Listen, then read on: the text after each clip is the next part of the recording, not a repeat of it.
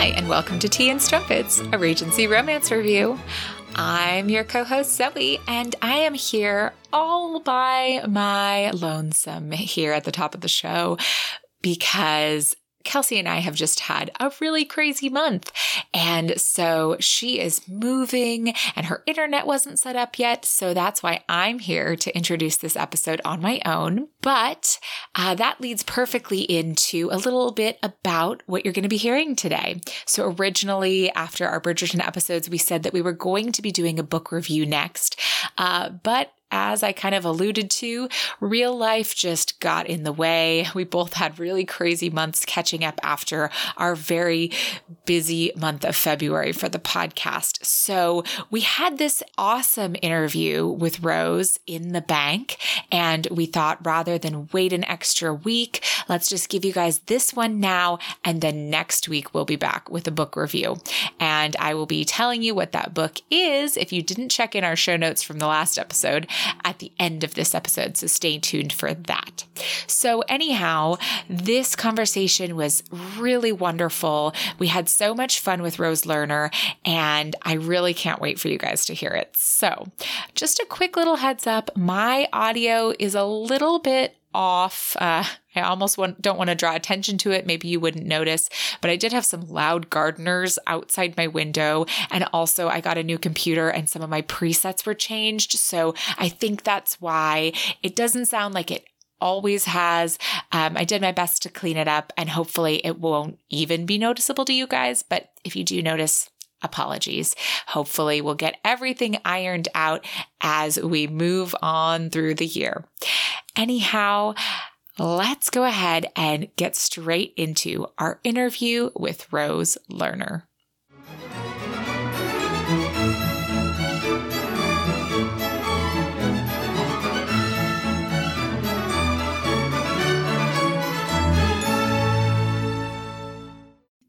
So today we're joined by fabulous author Rose Lerner. Hi, Rose. Thanks for being here. Thank you, Rose. Hi. I'm so happy to be here. Yay.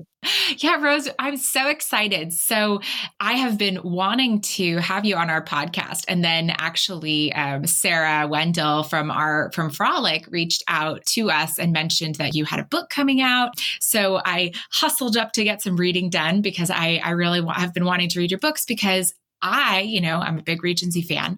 I'm also Jewish, and so all the time I'm like, where are the Jewish regencies? And the the name that comes up is always Rose Lerner.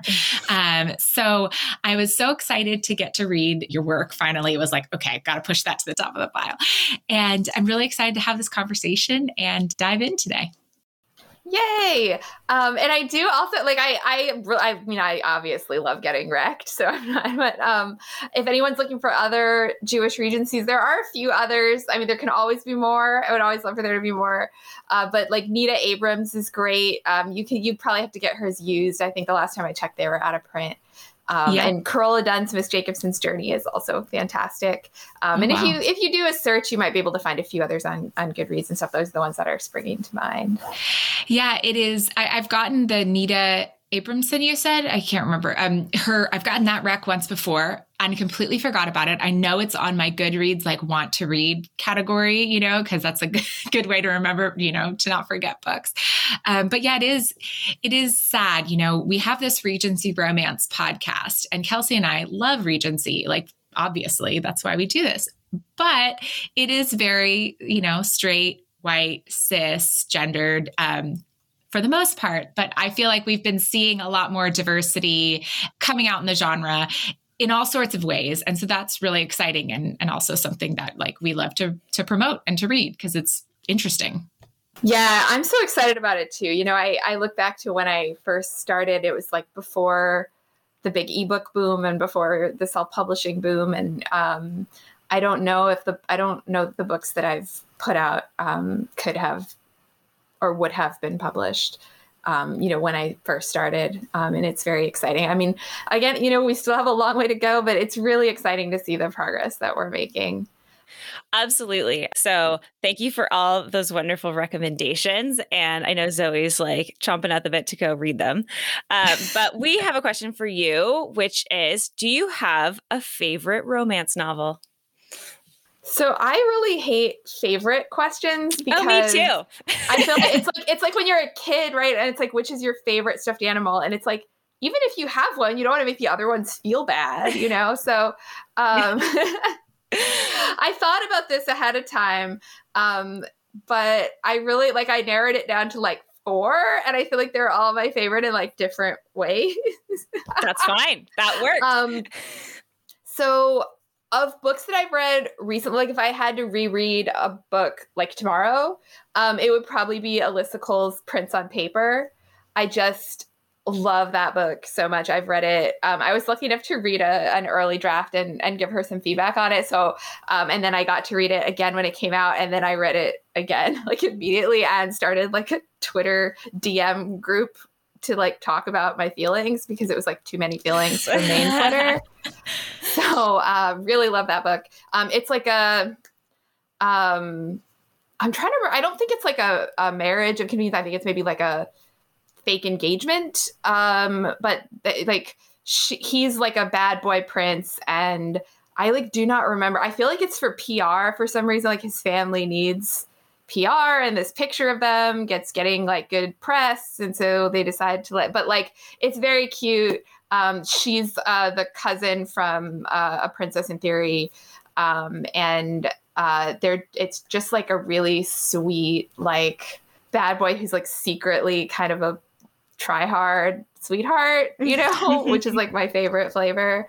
Um, if you ta- ask me what romance was sort of the most formative for me as like a young romance reader. I, and that I would still can still reread and enjoy it. I would have to say Georgette Heyer's The Black Moth. It's like I'm a little bit embarrassed about how much I love that book, but I just really love that um, Tracy Devil Belmanoir is like my heart forever with his little goth black and silver nonsense. like I just um, Loretta Chase's Lord of Scoundrels is like uh, so fantastic. Mm-hmm. Like, yep, yep, up there for me too. yeah, like how many times have I read that book? I don't even know. Like so many. So, um, I, I like don't have a copy right now because I did the KonMari method and um, I like I I just have it has not come out with a cover that is like the cover that I want to have on my shelf mm. for always. I feel like, and I'm like, I feel like if I wait long enough, it will be reissued, and like eventually it will be like the one that I want to like pet every day. um, but I mean, I've read it a million times, and I I think I've owned like two or three different like cheap paperback editions because I keep wanting to read it again, and then yeah, awesome. I totally know that that is the meanest question to ask. Like it's a mean it's a mean question to be like what's your favorite romance? But at the same time i feel like the answers we get every time are so interesting because i don't i'm not like we're not actually saying pick one romance but like we get such a variation and usually a good conversation. So that's why I, I, I, like to continue to ask it because yeah, it's it's a it's a terrible exercise. And even just randomly I'll be thinking about it myself, like, well, what are my top three? And I'm like, I just can't. I don't I, today they are these and tomorrow they're that. I would be a deer in headlights. I would be a full deer in headlights. at least this question I've been asked it enough that I kind of can come up with an answer at least. Mm-hmm. You know, mm-hmm. like something to say, right? Mm-hmm. I'm not going to say it's the authoritative answer, but it's like I have an answer. If I'm just sort of randomly going about my day and someone's like, What's your favorite movie? I'm like, I don't know. Do I have to think of every movie I've ever seen and rank them now? like, why would you hurt me this way? uh, well, now that we know a little bit more about your favorite romances. Let's know a little bit more about your history. So, I mean, we know your bio says you've been reading romance since you were youngin, but what made you want to pick them up and what sparked the interest for you? Well, you know, I uh, I apologize if anybody is like listening to several podcasts because I feel like I've told the story. Like I keep telling the story. It's I mean, I love the story. I don't get tired of it, but like I apologize if anybody else is tired of it. But um when I was like 13, my middle school had this program. Um, it was called the mentorship program and and you told them what you wanted to do when you grew up and they found somebody in that field to mentor you. Cool. Um, and so I guess I told them that I wanted to be a writer because they paired me with a, a, local writer who was an absolutely lovely woman. And periodically I check to see if her novel has been published. Um, I should look again because it's been a few years. Um, because I thought she was a fantastic writer, but um, at the time, uh, self publishing wasn't a thing, and, and she hadn't been able to find a publisher for it. Anyway, she was fantastic. She also loaned me Judith Merkle Riley's The Oracle Glass, which like changed my life. That book is so good. Um, but uh, she told me that she knew somebody who made a living writing, um, or like who wrote full time, you know, and um, that maybe she could introduce me. And it was Carola Dunn uh, who wrote traditional regencies. Um, wow. Um, and she was local. And so I, and she said she writes Regency romance. And I was like, okay, I didn't know what that was, but like I nodded like I knew what was going on because I was that kind of child. And um, then I got off the phone and I said to my mom, what's Regency romance? And she just like busted out laughing because she read them when she was, she hadn't read them in a, in a long time, but when she was younger, um, she had read them like a lot, you know, and then mm-hmm. uh, I so I went to the library and I checked out this woman's books and like it was all over for me from there. Like I love them. And then me and my mom both like my mom started reading them again and um yeah, the rest is history. so that's great. I love moms. My story also includes my good friend's mom because she was always reading books that, like, when she was laughing at scenes and stuff like that. So eventually, my friend was like, What are you reading? And so she just gave her the book. And then she was like, "Oh, Kelsey needs to read this." And then boom. and like you said with listeners hearing the same thing, Kelsey and I have told our story many times, but my my romance story begins with Kelsey. So she's the one who gave me the books. That's yeah. so heartwarming. Oh my god. yeah, my uh, I made a romance friend in in middle school because I saw her reading one uh, in class like at the next desk over. Um, mm-hmm. And we kind of knew each other. Like we were kind of friends, but didn't know each other super well. And like we bonded and we used to go to the bookstore. There was like a bookstore like across town that was just like a used paperback bookstore. Mm-hmm. And it was like half off the, you know, it would sell you the book for 50% of the list price. Oh, yeah. And they had like a whole wall of traditional Regencies. And we would just spend like three hours reading back cover copy and making like a little pile. That's very bold, it seems to me, for a 13 year old girl to be reading a romance in class. Like, well, I mean, it wasn't like in the middle of class while the teacher was talking. But... No, no, no. I mean, the more like, you know, because of the stigma of it and because kids at that age are such assholes, like, and, and pick on each other all the time. I don't know. Maybe I just went to a terrible school. I was picked on for everything. So I would have been mortified to like bring a book because I was a fantasy reader and I thought everybody would think I was a nerd. So I was like mortified to bring anything. But I guess, you know, my You know, I know a lot of people have had that experience and I'm not saying that they were wrong, you know, but I I was certainly embarrassed by a lot of things and I got picked on for a lot of things when I was younger, but um I don't really re- I cannot think of a time when anybody singled out what I was reading as something to pick on me about. Like that must have just not been I don't know. I don't feel like people were looking at that in That's, middle school. I I hope that's a trend that you know, is, or I hope that is a trend with kids, especially now today, because like books are are fabulous and everybody should just read. You know. Yeah. I mean, I would love for it to be a trend. I just don't know how much like my middle school would be a sign of whether it's a trend or not. I was just known as the reading girl, so that was just my thing. You know, that actually reminded me though, I had forgotten. I, I didn't read romance till significantly later in life when Kelsey and I met. So I was in my 20s. But um, in middle school, I had a friend, and the two of us started writing a book together. And I completely forgot about this until right now. And it was like a fantasy romance. I mean, and we would pass it back and forth the pages to like each work on it. And yeah, what a. Do you remember the plot? yeah, I'm like, Zoe, you need to go find this. So I remember the pink gel pen that we used to write it with because the pen went with the pages, you know? Yes. But I I don't remember I don't remember the plot. Um, maybe the name will come to me, you know, the main character's name while we're talking. But anyhow, we should get into not my my works, but Rose's works. Man, Zoe, I really need you to go find this somewhere. yeah, I'm very intrigued. I have it, I think, as a um, a goal on my Patreon that if I get to a certain number of patrons, that I'll post my first book that's under my bed that I wrote when I was 17. Um, Love it. I sort of regret promising that, but So everyone, uh, head on over to Rose's Patreon. yeah, there you go. Okay, but as much as we're interested in your first book at 17, we are here to talk about your most recent book, which is The Wife in the Attic. And it is based around Jane Eyre, if I'm not mistaken. Yeah, it's, I mean, it's a gothic, uh, it's a gothic governess story where um, the governess is sort of like, you know, vibing with her boss, um, but starts to suspect that maybe he has a terrible secret. It's not a secret in my book that he has a wife, but his wife is supposedly sick and can't leave her room. Um, and the heroine becomes suspicious of that story.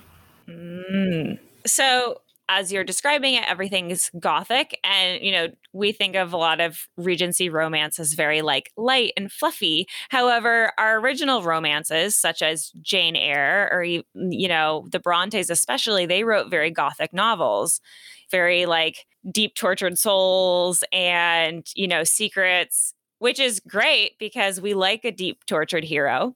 So, what made you think more along the lines of Gothic? What inspired you about the Brontes and made you want to put your own twist on a, a story of theirs?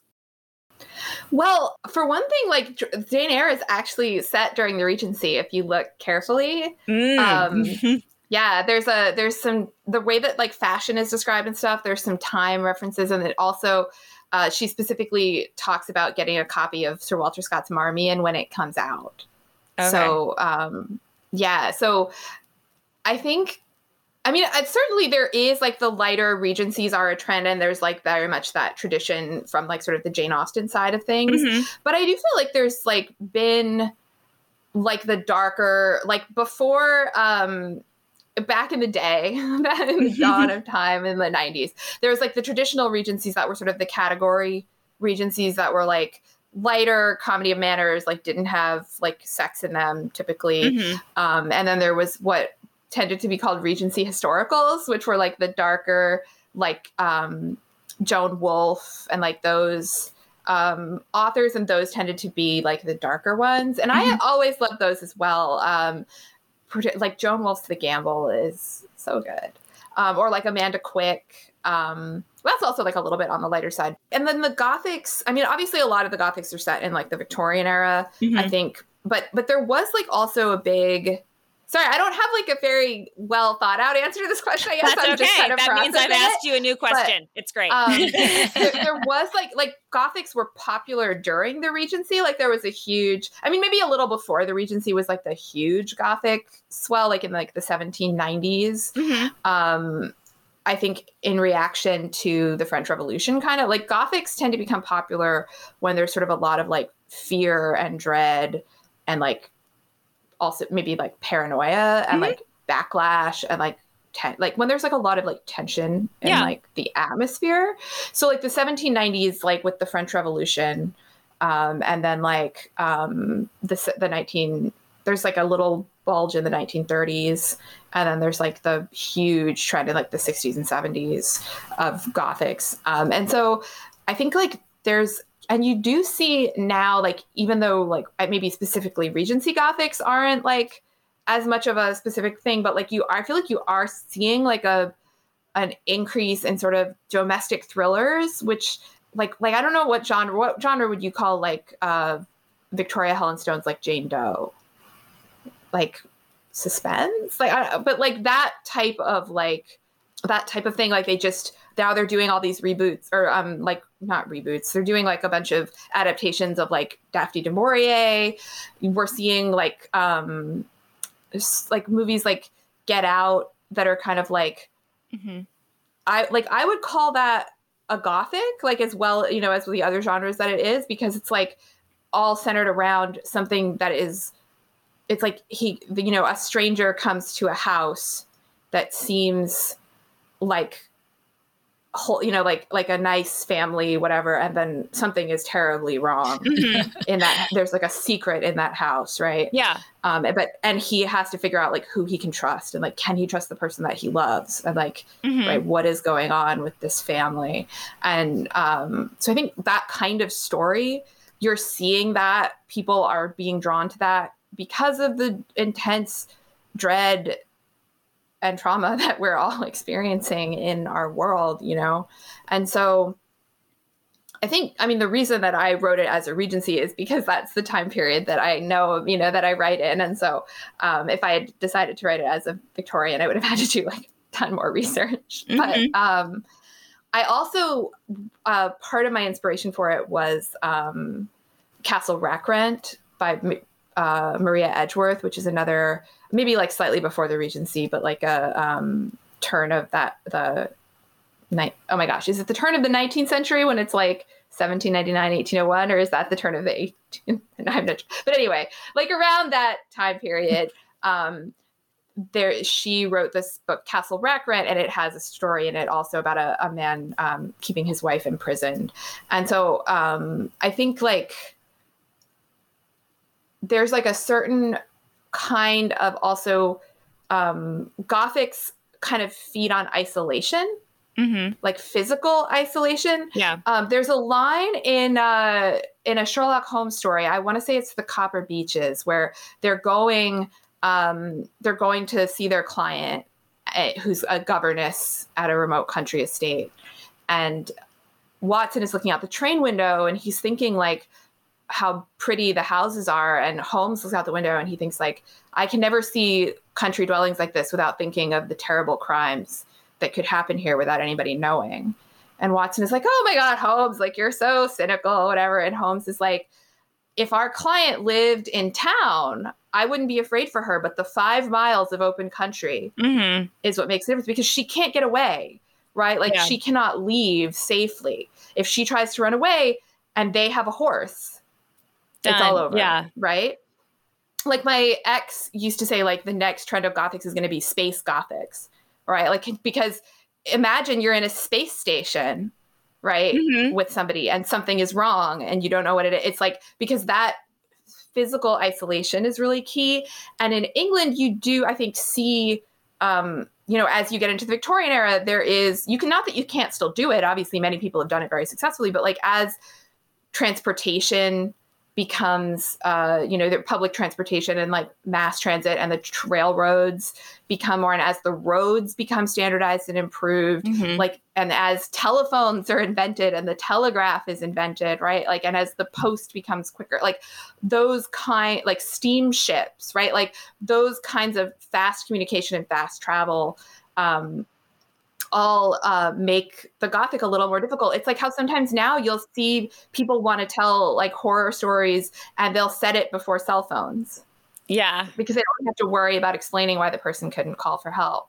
Right. Mm-hmm. And so um, I think in some ways, like a gothic, like the Regency is actually like a really great fit for a gothic because it's right on the cusp of when um, all of these like decreases in in isolation and secrecy start to come in. Um, yeah. You also see like more. I mean, not that I mean, you know, uh, defund the police, but um, there wasn't a lot of like law enforcement infrastructure in England during the Regency. Mm-hmm. Um, it was there wasn't like the jurisdiction was not um, like I mentioned in the book. Like if a man was like abusing his wife, like the constable was not allowed to come in unless she cried murder. Like that's the expression, the origin of that expression, like cry murder, because that's like probable cause for the police to forcibly enter a home. Mm. So I, I, have a question. Something that you just said really sparked this in me. This is something I was going to, you know, talk about later. But this book is coming out in the time of COVID, right? And you mentioned um, that, you know, Gothics kind of revolve around this isolation. And I don't know when you started writing this book or you had this idea, but I have found that, and I, I think a lot of people have found that creativity has been a little bit different, if not harder this year. Um, and like a lot of creative processes are kind of blocked with all of this, the changes in our lives. Now, did you find the same thing for you, or was kind of this Gothic inspiration helpful during a time of isolation? That's a really interesting question. And I was just thinking about this while I was listening to the audiobook um, because I actually wrote most of the book before lockdown. Mm-hmm. So, you mean books take a long time to write? well, this book took even longer than usual to write because, like, I got a divorce in the middle and I moved and I, like, got two new jobs and I like so you know it just um this one was kind of like i'm a slow writer anyway but this one definitely dragged out much longer than i was expecting when i started writing it. But i started writing it in like 2017 wow. so i would say more of an influence for me was the political atmosphere in the 2016 election Mhm. um I would say the- that many of us felt very isolated after that. yeah and like the rise of fascism and whatnot so Yeah. um yeah. that was definitely something that was a big influence for me. Um, I think that some things that maybe felt really far away, you know, and, and I- feel like for for me, for example, like I, you know, my great grandparents came to this country, um, and their family that stayed behind was murdered uh, in the Holocaust. So, um, you know, it doesn't, I don't think, feel as far away to me as it does to people who don't have family connections to it. But at the same time, I think it it felt more distant before the last five years than it does now. Um, Mhm. And so, one thing, like my heroine in the book, um, spoiler, mild spoiler, but her, she has family that are Spanish Inquisition survivors. And um, I think that for a lot of us, the Spanish Inquisition, like for me, I know like I'm not Sephardic, I'm Ashkenazi, and the, the Spanish Inquisition to me feels far away, but it really isn't. You know, um, it really is not. It's like uh, there were burnings that were going on through the end of the 18th century. I mean, less in the second half, but um, so for some, uh, you know, a, a Sephardic Jewish person in the Regency, that was fairly recent history for them.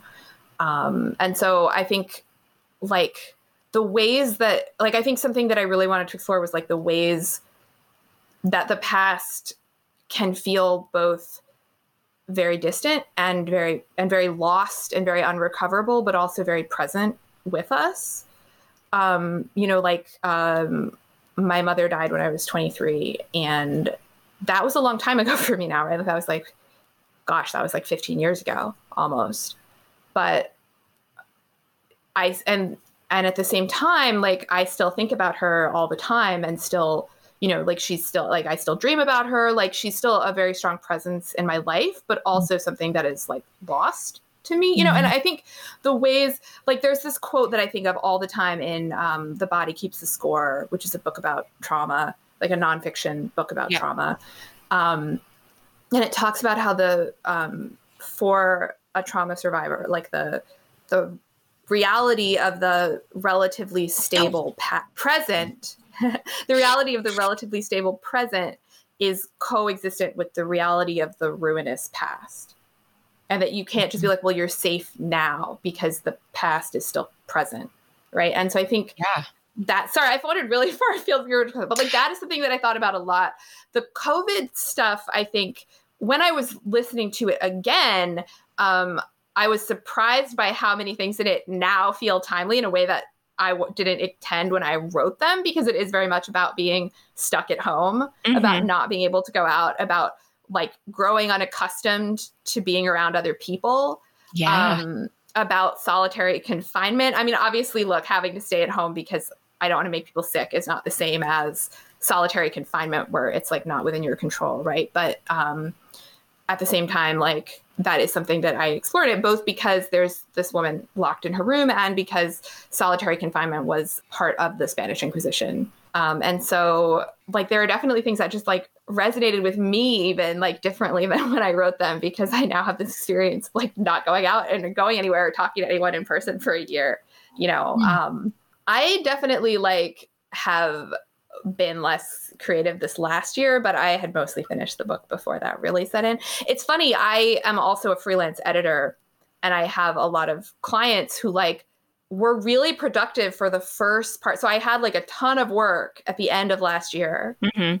Of people that had like finished books and now it's like really slowing down. I think like people kind of were able like at first people were like oh my gosh like i have all this extra time like there like at first people thought we're saying like oh my god there's no way i can write then i think there was this like burst of creative like focus creativity and like processing yeah. and now i think we're all just like totally like burned out and just like uh now what? Yeah. i guess i have to keep going. Yeah. Yeah the end is in sight but not really. So now you just feel like it's dragging and you're kind of like well when? And yeah no it's it's a very weird feeling. But i think it's really interesting because i think that a lot of us um i think there's probably uh, two camps of people people who really enjoy um, kind of watching things about COVID and then people who don't enjoy that at all, right?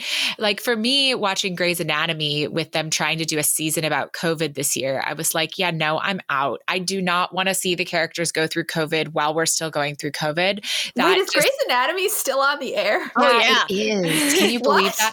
I know it's it's it's cra- it's crazy to me that it's still on the air. It's it's even crazier to me that I will start watching it each season because it's it's just not very good anymore. But then they were like, we're going to just make it all about COVID. And, you know, spoiler alert here, we're going to make the main character get COVID. And I'm like, eh, I, this is not like, it was too traumatic for me. But there's also something healing in kind of like looking at your current situation and processing it. And I think that actually, you know, having, you know, this kind of fantastical you know romantic gothic retelling that that does feature isolation might actually be really like something that a lot of people can connect to right now you know in a in a very different way than than we could before. Just like you said listening to it again how things kind of resonated with you differently. So that's that's a really exciting um, prospect Thank you. Yeah, I agree. I think for me, I mean, some people are probably more healthy than I am, but I think for me, I really benefit from a little bit of sort of like like a like a veil of distance, right? Like a like a loose yeah. like illusion of distance for me to be able to really connect to my feelings. Like I am much better at processing my my feelings like about say a relationship by writing a romance or like writing a ship manifesto or writing fan fiction or something than I or listening to a song and thinking about how it relates to like my favorite ship than I am to thinking about how it relates to me directly. Um, and so I think I like I I do better when there's like I can I can commit to it more when it feels less personal. And I think that is what catharsis kind of is, right? It's like, mm-hmm. um, what is the? It's like I'm trying to remember what how Aristotle described it. It's like a purgation of the passions by the well, whatever. But the point is that it's like you see, right? Like you see like this intense emotion acted on stage, and you're able to experience it in a way that feels safe mm-hmm. and contained, and you, so you can like let go and really like feel those like tragic emotions and really go through the whole cycle with them. Whereas if you're actually thinking about whatever it is in your own life that maybe created those feelings or feeds on those feelings, um, they can feel more scary, more dangerous. They can linger in different ways or like get their hooks in you in different ways. Whereas, like, I think when it's imaginary in some on some level, it's easier to move through them. Definitely. So I was curious as I've been reading your one of your other books, True Pretenses, which is the one that I've gotten like a lot of recommendations for, um, you know, as far as a Jewish book, and that, that was written a few years ago now. So, um, you know, it's it's not your newest release like the one we're talking about. But what made you choose an interfaith couple? Because that to me seems even trickier than writing a couple of the same faith. And like, what was that like? And what inspired you to want to have those themes throughout your book and tackle that yourself? Well, I mean, I guess um, my parents, my parent, I'm half Jewish. Um, I'm Jewish and half Jewish, but my, my parents are an interfaith relationship. Mm-hmm. Um, so that's something that's very familiar to me and that um, I find interesting, I guess. Yeah. Um, so and I, I mean, I think with True Pretenses, I'm trying to remember if I wrote True Pretenses first or All or Nothing first.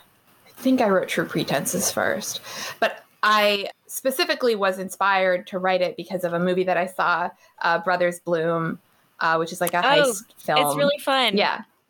Yeah, I have it. is, but It's I really hate, fun. I, I hate the ending. I Uh, hate the ending. The ending upset me deeply, and I was like, I'm gonna fix this. And then as I was thinking about it, I was like, you know, he like this doesn't even make sense because he sets his brother up with this girl who like is just like him, and she she's the right girl for him. Like, why would he and his the brother even fall in love? And then I was like, romance concept. so uh, but so i had these two characters um who are jewish in the movie and so i felt that i, I, I this is like i feel like so like not promised land which i specifically wanted to write a jewish couple from the beginning but like several of my like my other two jewish books true pretenses and all or nothing neither did i set out necessarily to write a jewish character but that it was like the character was already jewish for some reason and i would have had to change them from being jewish and i was like not willing so Mhm. um I so then I was committed to them being Jewish, but then I it was a tie, you know, it was the second book in the series, so the other character needed to be somebody that was already in Lively St. Lemeston, where there were not. Luckily, I realized there was because in the in the first book in the series, Sweet Disorder, there's a bit where she goes to this Tory dinner, and all the people there are being like gross and conservative, and um, they're talking about how they don't think the Catholics should have the vote, and somebody says if the Catholics get the vote, it's going to be the Jews next. And she says, Well, you know, I, I think the Jews should maybe have the vote. And they're like, Have you ever even met a Jew? And in the original draft, she said no. But fortunately, I realized before I got that, like, actually, there would have been like Jewish peddlers and, and stuff that would Mhm. have, you know, like she would have met Jews before. But, and I had kind of figured out that the second book was going to have this Jewish character. Anyway, so luckily I got, I managed to change that before the first book came out. But, um, but so I, I needed to be so there weren't any Jews that like live in this town. So it was kind of I was kind of um and I you know I wanted it to be like I really like writing cross class stories. Mhm. So if it was going to be an heiress in this little village, like the odds are good that she would be Christian. Um, and certainly I didn't have any Jewish characters already. So um, in this town. Uh, if I wanted to do a Jewish heiress, I would have had to go to London. And I think also the story wouldn't have worked as well with like another character that was Jewish because I think like he wouldn't have been able like hmm it requires the other like he has a con like he wouldn't try to do a con on a jewish lady pretending right? Because she would immediately figure out that he was jewish. Like Mhm. his whole thing is that he and also he wouldn't you know he avoids big towns. He avoids places with big jewish populations because he's passing.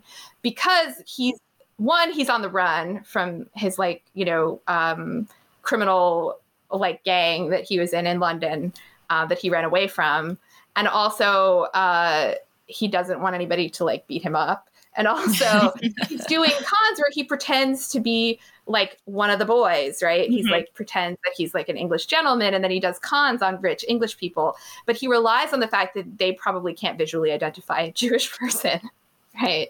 yeah, Um, fair. So, yeah. So for that one there were it just kind of made sense for the story. Um let's see all or nothing i also interfaith and i think again it was just like i wasn't like i already kind of had the plot and i wasn't um you know originally like i didn't write it around her being jewish but also i mean again i just i know that some people feel that um if both the characters are jewish that that's like a more jewish story or that's like a more like progressive story and i or they just are really starved for that because I admit there isn't as much of it. Um, but I and I understand that, you know, like I understand that that some Jewish people um, choose to not read my interfaith books. But as a child of an interfaith couple myself, and somebody that has like had you know, I I'm Jewish and I love the Jewish community and I am you know I, I have a synagogue and everything and like I have many wonderful like Jewish friends you know but um I you know there was definitely uh tension in my family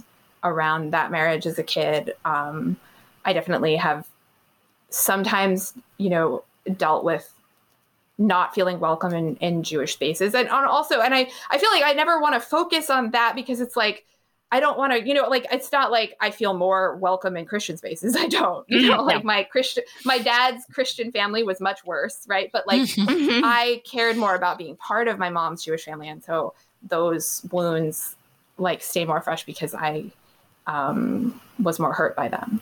So I, I think like it's something, and I think it's great romantic conflict. frankly, I mean, I, I also write cross class. I write class cultural. Like I write, so I really love the tension and the um, the conflict that comes from having different backgrounds and having to negotiate like different priorities and having to learn to like not take things personally and then like explain why you do take other things personally and like, like i just mm-hmm. really love that kind of negotiation in a relationship and so um, yeah. I found it super interesting you know as i'm reading along because obviously like you know at the beginning you're like okay well they they don't share the same you know religion. So that is going to be a conflict. How are they going to get through that? But i think you, you're right like it's such a great romance you know trope right to for to, for that to be the conflict in or part of the conflict in in some ways um, and i i mean conflict as in just more like the the hurdle that the two of them have to you know work together to get past not that there's an actual like conflict yeah, yeah. But um, so so yeah, I I think it's really interesting and cool. I just felt like as I was reading it, I was like, oh my gosh, this is like this is an added layer of something that you know as an author you have to to overcome not overcome but but write your way through. And i thought i just thought it was a really interesting choice and very very cool. But we've read two novellas that feature jewish characters um, that are both hanukkah novellas um, which again like um, it just feels like you know during during the the holiday season you know we wanted to to add in some some representation there. But you know i think we've read both of the Hanukkah novellas, Regency novellas that exist. And uh, one features an interfaith couple uh, that we read, and one featured um, a Jewish couple, um, but I don't believe it was written by a Jewish person. So that was a little bit interesting when when we kind of realized that, and then you know our discussion centered a little bit more around, okay, well, if we're looking at this through somebody else's eyes, then what does that really make this scene, you know, mean? Yeah. Mm-hmm. So so it's just been it's been interesting, and and like you said, there aren't that that many. You've given us some some more recommendations, which is awesome. I hope that didn't come off as like criticism for you for not knowing or anything. I just feel like I never want to be the person that is like, I'm so special because I'm the only one. Do you know what I mean? Like I always want to give credit to the people that the ancestors. Uh, and no, you, you it definitely did not okay. feel like that. No, not even a little bit. um, but speaking yeah. of the American Revolution, yes, you have you have written some things about the American Revolution. Yeah, uh, me, Courtney Milan, and Alyssa Cole had an anthology called Hamilton's Battalion um, that came out a few years ago. Um, that uh, I'm I'm very proud of. I'm very proud of how that turned out. Um, it's a really great book. I read it, and actually, Kelsey's recommended it on a couple other podcasts too. Um, especially like Promised Land, your contribution to it. I thoroughly enjoyed reading it because it was very much like I loved the heroine and the fact that she basically was like, Yeah, I just told my husband I was dead, basically, so I could fight in the revolution. Um, pretty ballsy, love it. But also just like the communication between them and I just I really like that. Although for me too, like I am not Jewish, and um, but I just loved your inclusion of like so much Jewish tradition and history in it. And I was like, this is fascinating. I don't know anything about this. I had such a good time researching that book. And like, I mean, haven't you always wanted a Simchas Torah romance? I mean, I just like it just that just turned out with the timing. I mean, I looked at the calendar of when the siege of Yorktown was, and mm-hmm. it was mm-hmm. during Sukkot and, and Simchas Torah. So, you know. Um, but uh yeah, I you know I had been like I had become obsessed with the musical Hamilton, mm-hmm. uh, like so many people, and yeah, I all hasn't? I was doing was listening to Hamilton on repeat and then reading nonfiction about the American Revolution, which I and like early, um, you know, U.S., which I had never been particularly interested in before. Mm-hmm. Um, and so, uh, and I was kind of feeling like I really have to stop this because I need to write my next book, you know, mm-hmm, and I need to mm-hmm. start researching my next book instead of just reading about Alexander Hamilton and adjacent topics. Um, and then Courtney and Alyssa were like, "So we're thinking about doing like a, a Hamilton tie-in." I thought she was like, "Oh, thank God, I don't have to stop." so, um, but we really wanted to do, you know, because there were a lot, I think, of books and romances and stuff that kind of came out of that that were just about like Alexander Hamilton uh, mm-hmm. uh, as like a person. Um, and we felt like what was so meaningful and so appealing about the show was the diversity and the you know including people of color and that there were people of color in the american revolution doing stuff you know and mm-hmm. so um we really wanted to have something that kind of uh brought like that excitement and didn't like lose that to refocus and recenter whiteness and like um so uh, and that was part of why I was like, I have to do two, I have to do two Jewish characters for this. Mm-hmm. Um, so uh, I mean, I didn't have to, but I, I decided I felt I don't know I felt a I felt that it was important to me for some reason. So, um, and then uh, you know Courtney and Alyssa both did uh, queer um, queer stories with mm-hmm. Courtney being in, um, interracial and then Alyssa being two black women, and I like I'm just so proud of how that anthology came out. Like I.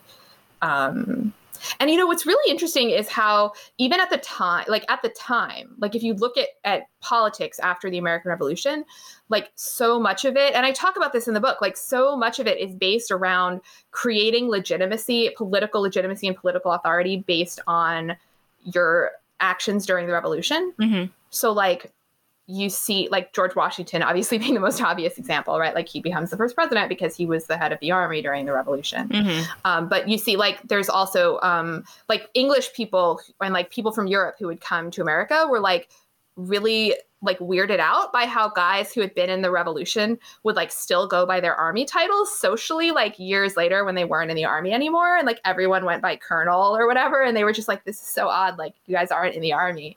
But like it was just this very much this um that's part of where the whole culture like the the centrality of dueling to early american politics i think very much comes out of that also where it's like this need to legitimate your political position by a willingness to like put your life on the line for it mm-hmm. right um, and so you see that and then you still see it today where we're fighting over who was in the revolution as if that like you know that justifies your place in modern politics right that like mm-hmm. hey like we were there too and you also see even just starting early on the need to exclude various people. You know, when you see the organizations like Daughters of the American Revolution and, and the like, I'm pretty sure those were segregated originally. I mean, I I haven't researched this in a while, and I could be off um, specifically, but like, right? It's like you see organizations and lobbies and, and like organizations that are for people who were in the revolution that exclude certain groups and that exclude certain groups from the narrative. Mm-hmm. Um, and so um, you know, there's been like even if you look at like American Jewish history, like um, like historians, like you consistently see people who are like, here's a list of all the Jews that were in the revolution, right? It's this way to like legitimate our present political position. And you see the same thing with Hamilton, where it's like um, creating this legitimacy through reclaiming this original history that's such a founding myth mm-hmm. and narrative for our country. And so um, I guess we were participating in that ancient sport. I don't know, but um, and I, I, talk about it in the book with the the window thing, right? Like there's the the the drama at the synagogue about the window and like who took the window out of the um oh. the, there was like a fight over the window the window would be open or closed during Yom Kippur services mm-hmm. and uh everyone is still mad about it like years later and she's like after the revolution like it's going to be like that where everyone is still going to be holding grudges and so like we have to make sure that like you know, we have a place at that table. Mm-hmm. And so, yeah. Yeah. Well, before we get towards our wrap up today, I wanted to talk a little bit more about your latest release. Um, and you brought with you a audio clip, which uh, sorry listeners i have gardeners outside my window right now so if y'all can hear that um, if i haven't ed- gotten it edited out i don't know why they're so close I uh, can't. they hear, are. I don't know what that means, but okay, excellent. So perhaps I'll even get to cut that, but it's very loud. Like, but uh, you've brought an audio clip with you today, and uh, we're going to play that for our listeners. And Kelsey and I have listened to it already, mm-hmm. but you said that this was a particularly interesting clip. We'll play it right now, and then we'll come back and discuss it.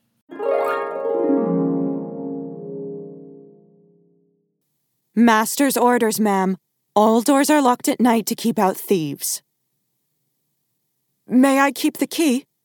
I pressed, heedless of her lamp stoking my hectic flesh and pitilessly illuminating my muddy shift and shapeless chest. I'm afraid not, ma'am. I'm sorry. Master's orders. But you're quite safe. We've never had a fire in all my years here. Golden Grove has good stone walls, not like the flimsy wooden buildings you're used to in town. I could not argue any more. Very well, I said, with feigned cheerfulness. Good night. I shut the door very slowly. The lock turned loudly. Mrs. Cross's footsteps retreated. I flew to the room's other door to try the handle. Locked. My shaking fingers could not make sense of the curtain's tasseled pulls. God, I hated my weakness. Seizing the curtain itself, I dragged it back to examine the window. There was no window. The smooth, panelled walls extended behind the curtain, white, blank, and impenetrable. All right, so we've uh, we've returned to our discussion now. Um, Rose, why don't you tell us a little bit about that clip and uh, why you chose it for us? Well, I really like um wanted to get like those good gothic vibes. Yes. Um, Oh, I felt that. Don't you So- worry. and I also am like obsessed with the voice that the narrator does for the housekeeper. I love it so much. Um, and I feel like like something that I really love about the narrator is that I feel like um, something that I value very much as a storyteller is that I'm um, I don't know if fair is the right word, but that I, I let each character like kind of have their own stuff going on. You know that I'm never I don't reduce them to how they relate to the main character. Um, and I let them be like a full like Dostoevsky. There's a famous Dostoevsky scholar Bakhtin who called um, this uh, oh my gosh, what is the word in English? And it's polyphonia, but I, it might be po- polyphony, polyph- but it's like a multi voices, right? Where it's like each voice is a complete voice within the whole. And so um, I think like I never wanted any of the characters to seem like caricatures, even if I didn't necessarily like that. And so I was really pleased. Like I, I um, told my narrator, like, oh my gosh, like I love this voice that you did for Mrs. Cross. Uh, she sounds like a nightmare person. she was like, I have a soft spot for Mrs. Cross because like I just remember being like a tired wardrobe mistress having to help people with their stays. And I like really like I mean and, and you know, I don't I think that she like that really comes through, right? Like there's like a genuine like personhood to Mrs. Cross. I don't dislike her because she's like you know rude or like gives bad customer service i just like her because she's kind of like a, a micromanager and an anti-semite. But like you know like um but i really appreciated like the the thought that um and the the compassion and the like generosity that she put into all of her. But like i just i like mrs cross just sounds so fed up in this quote and i like i love that voice. And then i i don't i feel like i don't know should i spoil what's going on with the wall or no Um, how about this? Listeners, skip 30 seconds ahead if you don't want the spoiler. there you go. So it turns out there is a window there, but the the shutters are paneled to match the wall. Ah. So there's an illusion that the wall just continues. And when I saw that type of shutter, I was like, "Oh my gosh, like that is so freaky because it just yeah. Oh my gosh, you know what? I absolutely I think I saw I've seen that shutter type of shutter before because I was watching this documentary about um restoring an old manor and they found a window that they didn't know had been a window because it had been basically paneled over um and all of a sudden you know from the outside they kind of realized it was a window but it literally looked like a wall and it was openable like uh, to to get to the window it was crazy cool it was Yeah, Very they're like. I mean. I don't know if this was specifically, but like the ones No. that I saw, they like are like hinge, so they like uh, you can like like they have a little track, but when you fold them in, they're like flat, and they just look like you know if if you have like a wood pa- painted white paneled wall with those like where you know like it's like it's got the little yeah it just matches and it's seamless but then Yep. you can open it and it slides and it like kind of folds in like it accordions mm-hmm. almost and like Yeah. slides into the yeah crazy. Yeah, I don't think it was the same, quite the same, but it was very similar in the fact that it was like so invisible that it was hidden that it didn't, it just seemed like it would have been only that someone had paneled over it, not that it was intentional. But then once you figure out how to open it, it's extremely intentional. Such a cool thing. That's so cool. I wonder if that has anything to do with the window tax. I don't think so because I think from the outside it would be pretty obvious. Well, oh, but no, but um, I don't know. I can't remember exactly what the window tax was, but it was like some old families, like the house had been built and then they brought in this window tax and you were like taxed on how many windows. And so they would like board up I'm sure behind the knows. window in order to be like, oh, but it's not actually a window. And it was like a way to like not be taxed on how like on the facade because you could just go into the Huh, house. did they?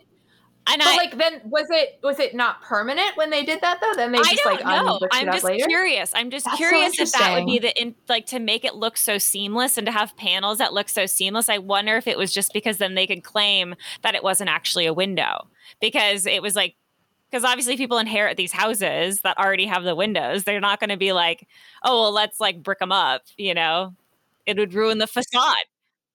I don't know. I don't know enough about the window tax. I'm curious. I was going to say, I have a feeling that uh, in Rose's book, it's not about the window tax. I don't think so either. This is just a random thought that popped into my head. No, no, that's really interesting. I um my first instinct is skepticism, but that is often my first instinct, and I'm not always right. So, um, be, j- like my my thought is just that like if it if it would be pretty obvious if it was like very easy to um Open it. change. I'm also the ti specific timing, like those square windows, I think came in after the window tax. Mm. Although I wouldn't, I'm not sure at all, but like the they tend to go with like sash windows Okay. uh, like modern sash window, although not exclusively. Now I'm intrigued. I'm going to see if I can find anything on this. Um, everything matching was kind of just popular at the time. yeah. A the thing that you see with the window tax uh, frequently is that um, that they tax based on the thickness of the glass. So Mm. even though they had the technology to make plate glass, you see a lot of like sash windows with like six panes or like the shop windows where it's like and it's Mm. partially because you can you know you you need if it's going to be a really big sheet of glass you need it to be much thicker and so then it would be taxed at a higher rate Oh. I bet that influenced style. Oh my gosh, it's so interesting I'm and sure it cool. And there's there's so many layers. Well, it's just like the whole wig powder tax finally got people to stop wearing wigs. Like, it definitely influenced fashion because people were like, well, let's get rid of these things because we're not paying more money. yeah or like this the whole smuggling thing like you um like actually like the uh the guy the mr rochester character in my book is very uh paranoid about smugglers but there actually were not a ton of smugglers in the uh, like in that part of england at this time because they were kind of uh like it was it wasn't totally eradicated but because they were watching the coast for a french invasion like it was a lot harder to smuggle there. At the really big and also they had kind of stepped up the law enforcement like the really big smuggling was like in the earlier 18th century but what eventually got rid of the smuggling was just lowering the tariffs like they did blockades of the coast they did all this stuff and it just like didn't really work and finally they just had to like lower the taxes and then it wasn't profitable anymore No, it's amazing how that works. people have never wanted to pay taxes. Go figure. I was just reading about like this totally random rabbit hole. Uh, I found this family named the Page Turners, and I was like, I if you knew the struggle to not name characters Page Turners in my book now, like it's so hard every book. I'm like, what if I just name somebody Page Turner? It's like, no, you can't do it. But um, my friend looked up Sir Gregory Page Turner's parliamentary record, and he mostly voted was a um, ministerialist, a Tory, and he voted with Pitt. But there were a couple of taxes where he voted against him. One of them was the post horse tax, which I found very intriguing. I still couldn't understand it after I looked at it. I mean, I could tell that there was some kind of tax on post horses and that this particular bill was to change how they contracted out the tax collection. But how exactly the horses were taxed, I still don't totally understand. There's a great line in um, The Princess Bride, the book, where they talk about how, um, you know, I think it's stew is the oldest of everything. Like the first, you know, people crawled out of the earth and they had stew for dinner. And then later, um, Buttercup's parents are squabbling over taxes, and and then there's like a parenthetical that's just like taxes were here even before stew, and and I really I really have always loved that Um, taxes, man. yeah, I have a death and taxes joke in the book, and I I all I couldn't like quite justify it temporarily because like Frank like that's a Benjamin Franklin joke, and like he had said it, but like he had said it in a private letter, so it was like would people know about it? Maybe, maybe not. Maybe the private letter. I decided to go with it. I decided yeah. you know, I, I again like you know accuracy is cool and and fun and you get to learn about things but also like we're escaping into a story so i think like anything that makes the story more exciting or just memorable or anything it's I think then it's it should be there. Absolutely. Thank you. I appreciate that. I will. I'm going to keep that dispensation in my back pocket. um, I do like a lot of things in the book, though. I do want to um, just because I, I, have been people have asked me. Um, really, a lot of things in the book are based on true stories and true events. Um, as far as I know, all of the history about the English judicial system and whatnot is accurate. Um, if anybody wow. has any specific questions, they should email me. Um, and I, I am going to have um, some extras on my website, but I'm always happy to answer historical questions if anyone is curious about any specific things in my books. Yeah, we we spent, uh, or at least I spent a good amount of time, and I'm sure Kelsey did too. I just don't want to speak for you, Kelsey, um, on your website because there are so many amazing resources and stories and interesting things of, of, that you found in your research, and and then on top of that, there's like so many extras for your books. Like I was looking at the True Pretenses one and all of the different little stories and things that go along with it. So yeah, it's um, it's a treasure trove. I'll be honest, True Pretenses is kind of my favorite of my own books. Um, sorry to my other children, but um, but uh, so I, it definitely has the most extras, but I do have a um, quite a few extras for everything. I think, oh, um, but so that great. is definitely far and away the most because I I love writing about them. All right, Rose, we could easily talk to you forever. Your historical research is just like little teasers for my brain because I have like a total just like jumpy brain. And you just say something and I'm like, but what about this? Rabbit holes. Rabbit holes indeed. But bringing it around, besides promoting your new book that's out, do you have anything else you're currently busy with that you want to share?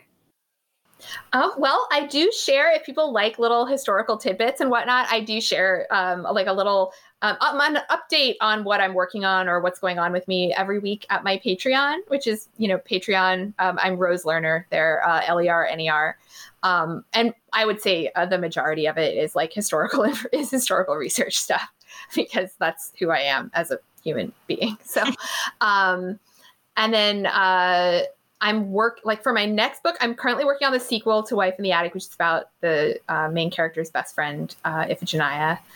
Great name. I know. I I did not know how to. I mean, I'm. I think there are multiple ways to pronounce it. I always said Iphigenia in my head, but uh, all of my theater friends say that in theater circles it's pronounced Iphigenia, so I was like, I'll just go with that.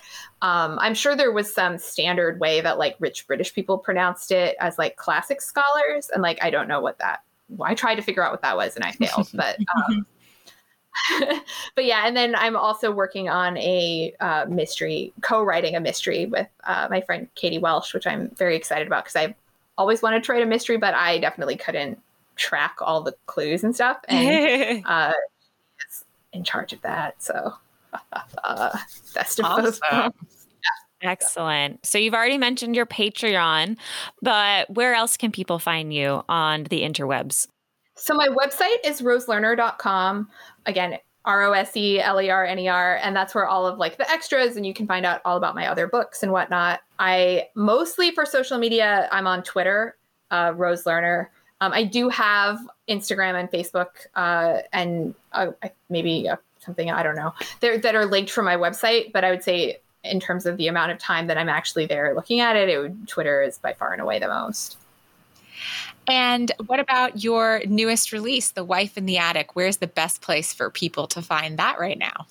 So it is exclusive to Audible. It's a it's an Audible original. So um, I have a smart link, which is uh, smarturl.it slash wife audible. Cool. That's um, great and easy, and everybody should definitely go pick that up. You guys heard a little excerpt of it earlier, and if that didn't um, intrigue you, then I I don't know what to do for you. I'm sorry. uh, no, I'm just teasing. But yeah, no, I'm really excited to to keep reading too. I'm I'm not fully done with True Pretenses. I'm sorry, but I have a baby. That's my excuse of everything nowadays. But um, I'm really enjoying and having so much fun. Um, and we'll be sure to link to all of the things that Rose mentioned in our show notes. And that was out on February 9th, which means that when you're hearing this episode, you can get it now, mm-hmm. which is awesome because instant gratification. but yeah, Rose, we were just so thrilled to have you and have this discussion with you. And thank you so much for joining us. Thank you so much for inviting me. This was a blast. Yes, Rose, thank you so much. We've really enjoyed speaking with you and hope to speak with you again in the future.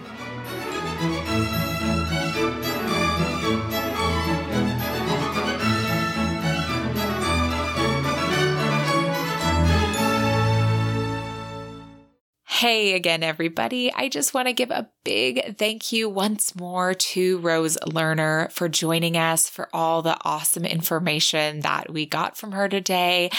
I really felt like we just dove into history. She has so much knowledge of the Regency period and other periods too. But if you are a history nut like we are, uh, too, especially Kelsey, huh? Head on over to Rose's website and take a look at all the materials that she has there. I'm not joking. It is so cool. There is so much you're going to lose time on her website, but it is a great place to learn about things from the period that we all love so much. So, again, thank you, Rose. And we're going to be putting all the links that she mentioned into our show notes so that you can easily find them. And if you're looking for us around the web, you'll find us at T is in Tom and as in Nancy Strumpets on Twitter and on Instagram, Facebook slash TN Strumpets, and YouTube by searching our name. We have a link to our YouTube in the show notes. And if you're listening to this on YouTube, hi and thank you. If you don't mind hitting that thumbs up and subscribing while you're at it, we would so appreciate it. All right, as I said at the top of the show, we're going to be back again next week with a much beloved favorite. So, drum roll, please. We are reading Devil in Winter by Lisa Kleypas. Woo! I'm so excited. Anyhow, I just want to say thank you again, all, so much for listening. See you then, and may all your ever afters end happily.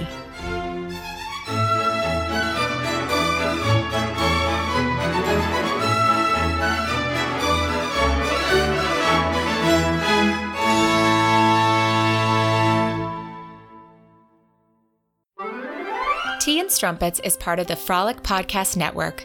Find more podcasts you'll love at frolic.media slash podcasts. Hi, my name is Ellen. And I'm Ellen's mom. And together we host Not Your Mom's Romance Book Club, part of the Frolic Podcast Network. Our podcast is basically like having a book club with your gal pal and her mom who thinks she's part of the gang and won't leave you alone. Lame, whatever. Kidding, to a degree. I got mom started reading romance and created a romance reading monster, but soon discovered that reading steamy scenes with my mother was awkward. And I quickly discovered that I enjoyed making her feel awkward about it and thus a podcast was born. We operate much like your local book club, adding listener insights to the book and reading books almost exclusively voted on by our listeners. We have laughed over Penny Reid books, cried for an entire episode about an Amy Harmon book, and gotten super awkward discussing a J.R. Ward book. There is no limit to the books we will read, except for the really spicy ones that Ellen won't let me read. With reason. We post new episodes every Monday, and you can find us on social media at Not Your Mom's Rom. Find Not Your Mom's Romance Book Club wherever your favorite podcasts are sold for free. And happy romancing!